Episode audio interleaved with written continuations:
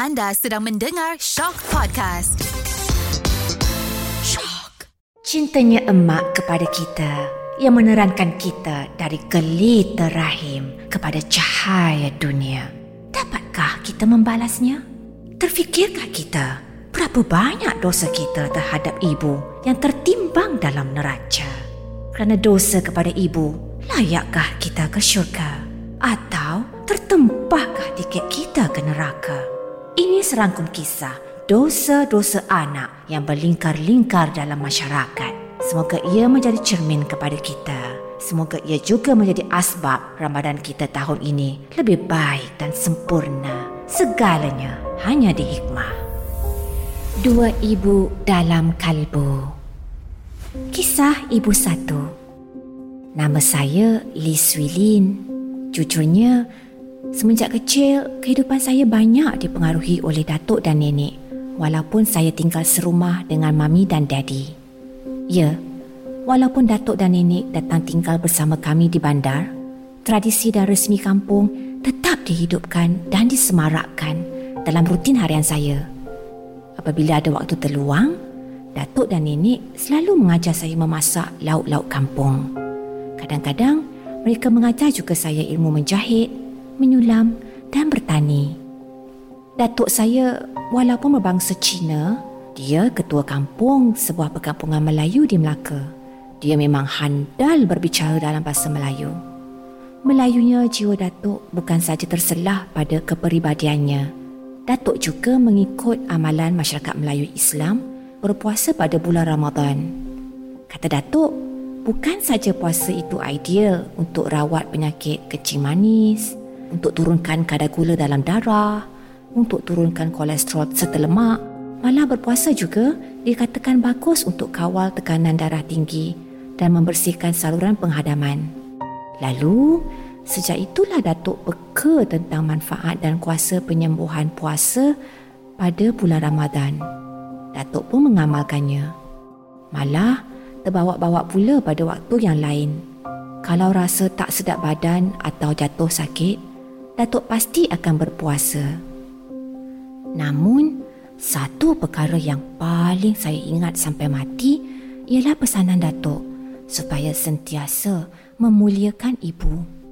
Suilin, kata Datuk selalu, walau apa pun yang terjadi dalam hidup kamu, ingatlah supaya sentiasa berbuat baik kepada ibu bapa kamu.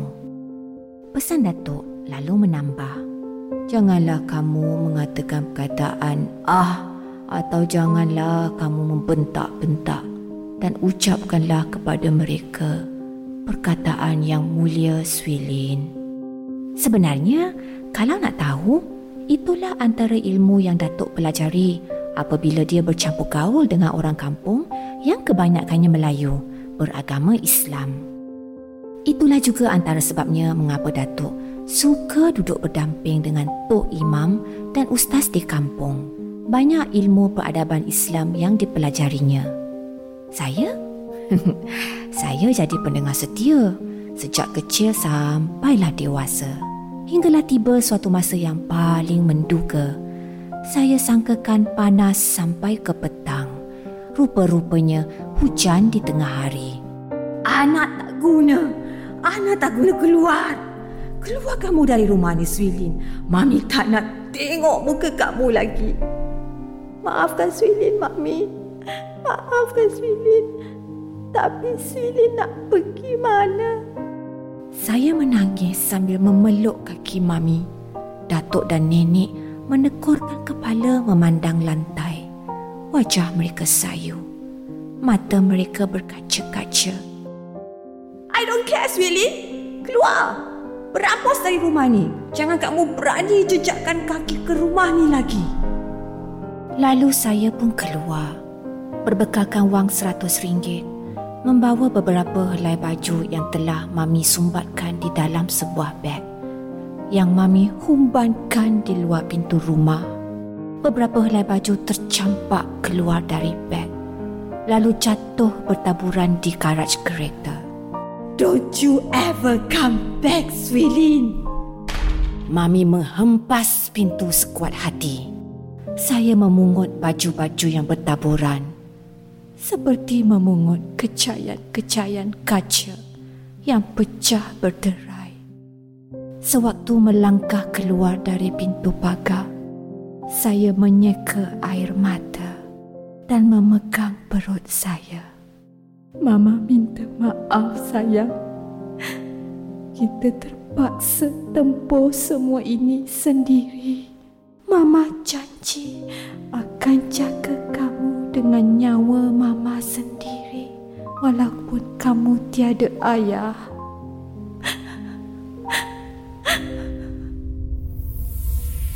Kisah Ibu Dua Namaku Adila. Adila binti Muhammad Rizki. Sewaktu kejadian ini berlaku, aku masih muda, 25 tahun baru beberapa tahun memegang kerja tetap di sebuah syarikat penilaian hartanah di negeri Melaka. Waktu kejadian ini berlaku, jarum jam menunjukkan pukul 12.30 malam dan aku baru mematikan lampu kamar tidur. Adila! Adila! Adila tolong buka pintu. Tolong buka pintu. Aku hampir terlompat dari katil. Eh, Siapa pula datang ketuk pintu rumah sewa anak dara malam-malam pekau macam ni? Aku jadi cuak. Aku pingkas menuju ke dapur, mencapai parang kontot. Lalu acah-acah berani berjalan menghala ke pintu. Adila, cepatlah. Tolonglah. Bukalah pintu ni, Adila. Suara itu semakin terdesak dan pintu bergegar-gegar bagaikan mahu roboh. Siapa kat luar? Aku bertempik. Swilin! Siapa? Swilin? Aku bertempik lagi. Jess! Adila, ini Jessica. Oh, Jessica Lee Swilin. Aish, aku letak parang kontot ke lantai. Lantas membuka selap pintu. Jessica Lee Swilin. Hmm, Mungkin tak keterlaluan kalau aku katakan Jess adalah kenalan baikku di luar lingkup kerjaya. Jess boleh ku anggap sebagai hairstylist pribadi. Kalau ada jamuan makan malam, kalau perlu berdandan cantik, maka Jess lah yang akan ku cari. Jess yang aku kenali sebenarnya, dia ni, dia hanyalah shampoo girl salon tu. Namun, dia tahu dandanan apa yang paling cantik untuk aku. Tapi, hmm, malam itu di depan pintu rumah sewa aku, Jess tercekat. Wajahnya pucat. Pucat lesi. Air matanya belum kering. Di lengannya terkendung seorang bayi di dalam selimut baldu merah jambu. Adila. Adila, help me, Adila, please.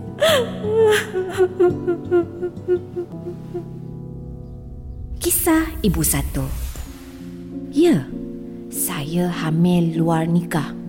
Teman lelaki saya, Derek, enggan bertanggungjawab. Malah dia tuduh saya cuba memerangkapnya. Hah, habis madu sepah dibuang.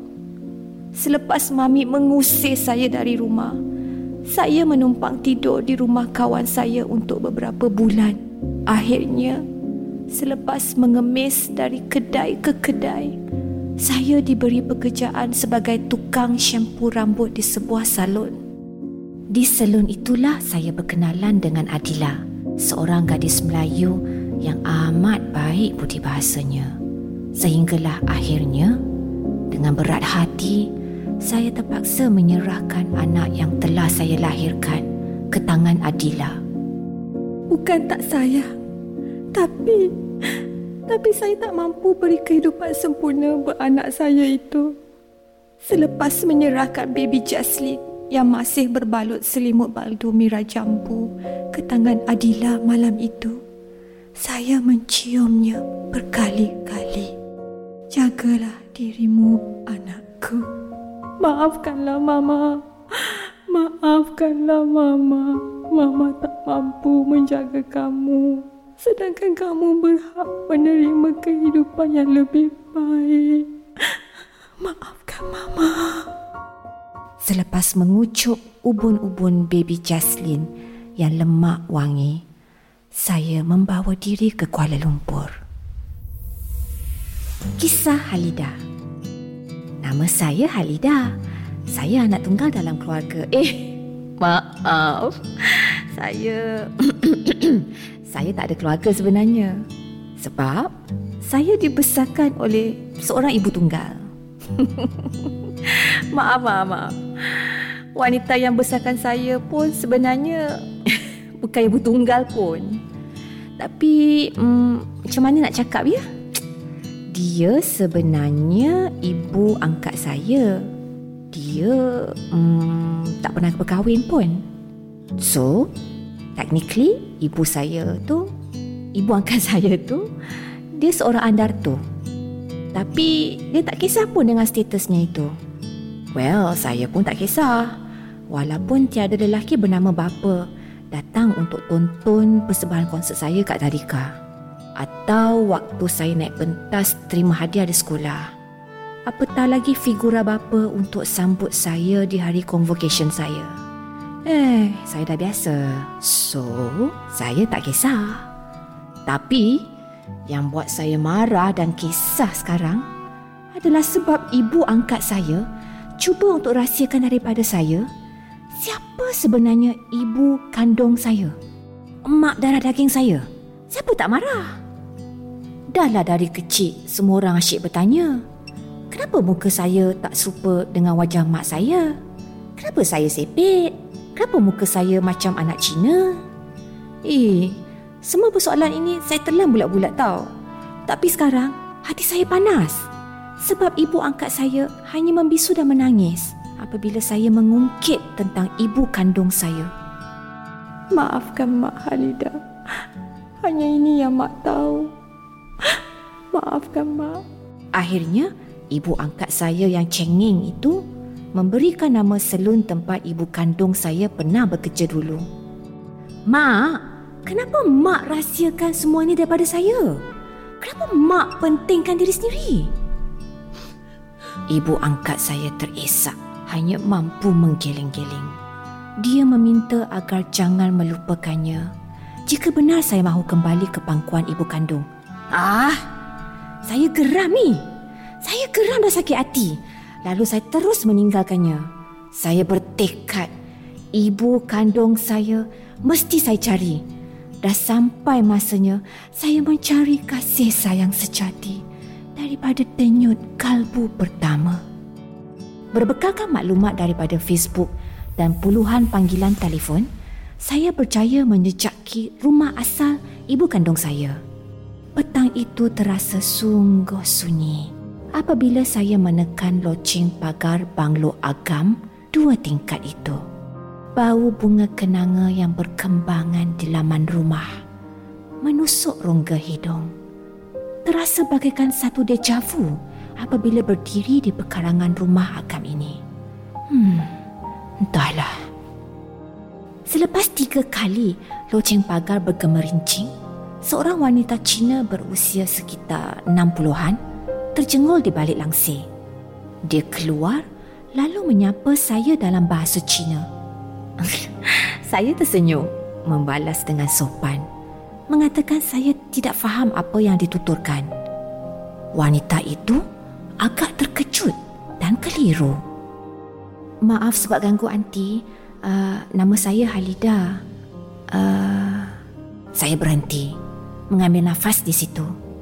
Uh, saya saya mencari ibu kandung saya, Swilin, Jessica Lee Swilin. Wanita tua itu terperancat bukan kepalang.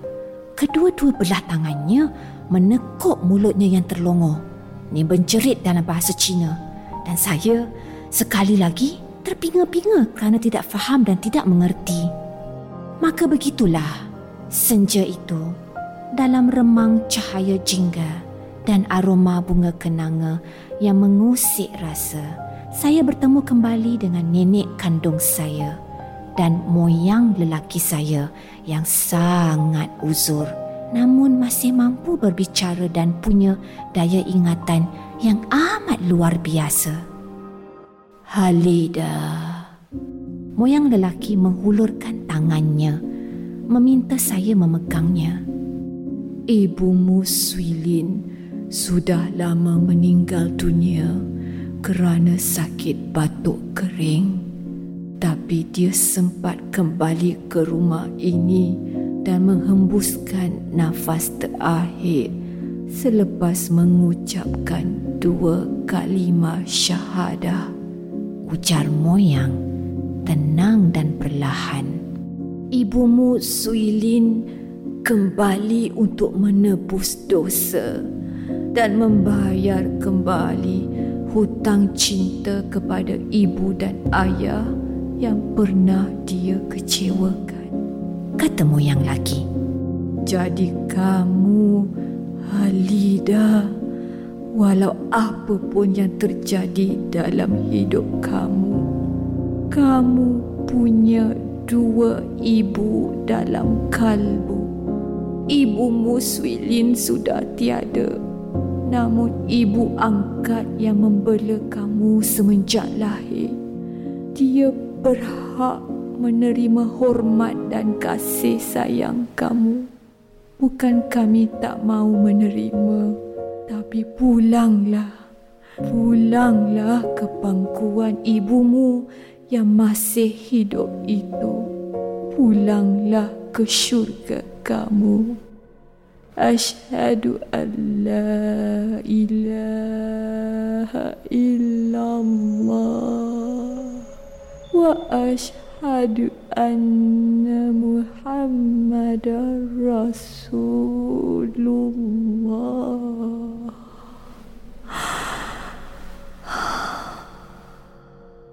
Selepas lafaz dua kalimah syahadah, Moyang menatap wajahku dengan senyuman paling bahagia.